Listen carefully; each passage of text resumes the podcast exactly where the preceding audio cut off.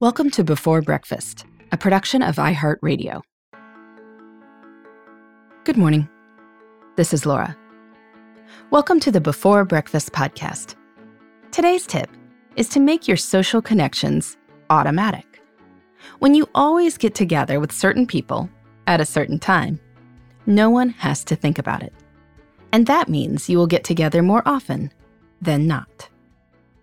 I'm taking today's tip from Shasta Nelson, who is the author of a new book called The Business of Friendship. This book is about making friends at work, which is definitely important. But Shasta thinks a lot about all kinds of friendships. And when I interviewed her recently, she mentioned that she got together with a few girlfriends every week, virtually, at the exact same time. They simply chose a time and stuck with it. Now, not everyone could make it every week, I assume, but because no one had to plan these get togethers each time, they happened frequently. And that was a lot of fun. I love this idea. We would all like to spend more time with friends, and these days, many people are feeling a bit lonely. But when we're busy with work and family, it can be hard to reach out to a handful of people and see if they'd like to dial into a Zoom call. We're talking a dozen back and forth emails, if not more. What a lot of bother. But when you always get together Sunday at 7 p.m. for an hour, people start to build their lives around that intention. They know that it's fine to go out for an early dinner on Sunday, but best to head back in time for that Zoom call. They manage their energy to not feel totally wiped out by Sunday at 7 p.m. And because the call happens without a lot of effort, people can start looking forward to it, putting their energy into the call rather than the planning. That's especially important if you're trying to get a group of people together. So, if that sounds like something you would like to do, think about which people you'd like to have a small group get together with frequently.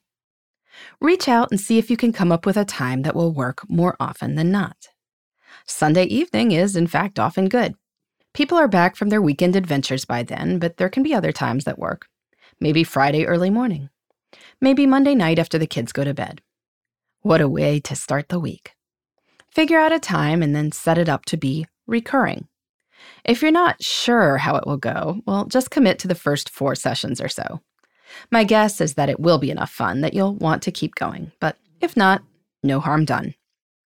In life, making things automatic means we spend more time on them. This is a problem when it comes to work meetings. Offices will meet every Tuesday morning at 10 a.m. for eternity because, well, that's when they always have their staff meeting. It doesn't matter if there's nothing to discuss. The meeting doesn't have to overcome any hurdles to happen, and so it keeps happening again and again by default. This is kind of a waste of time at work. But you know what? We spend a lot of time at work. We spend far less time with friends. So why not put the same default principle to work in your social life? Now, Shasta's recurring get together was virtual, and I think this is smart too. The upside of a virtual recurring get together is that there are far fewer things that can go wrong to prevent people from coming. No babysitter? No problem. Snow? Not an issue. Case of the sniffles? Nobody's worried about sharing germs over Zoom. You can also involve people from farther away, which is great if you're living far from your college roommates or the people who are in your wedding or whoever you'd like to spend time with. Obviously, getting people together in person is awesome, and I do heartily recommend that when it's safe to do so. But as the past few months have shown, virtual get togethers are okay too. Not perfect, of course, but maybe 75% is good. And if they're more likely to happen, well, that 25% haircut is probably okay. Make connection automatic, and it happens. There's lots to celebrate about that. In the meantime, this is Laura. Thanks for listening, and here's to making the most of our time.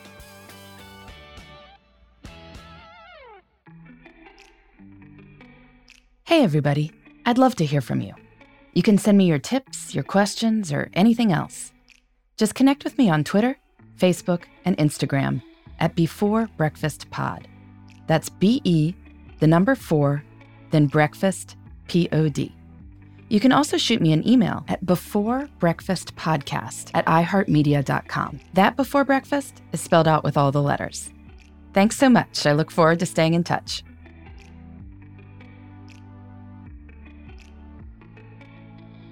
Before Breakfast is a production of iHeartRadio.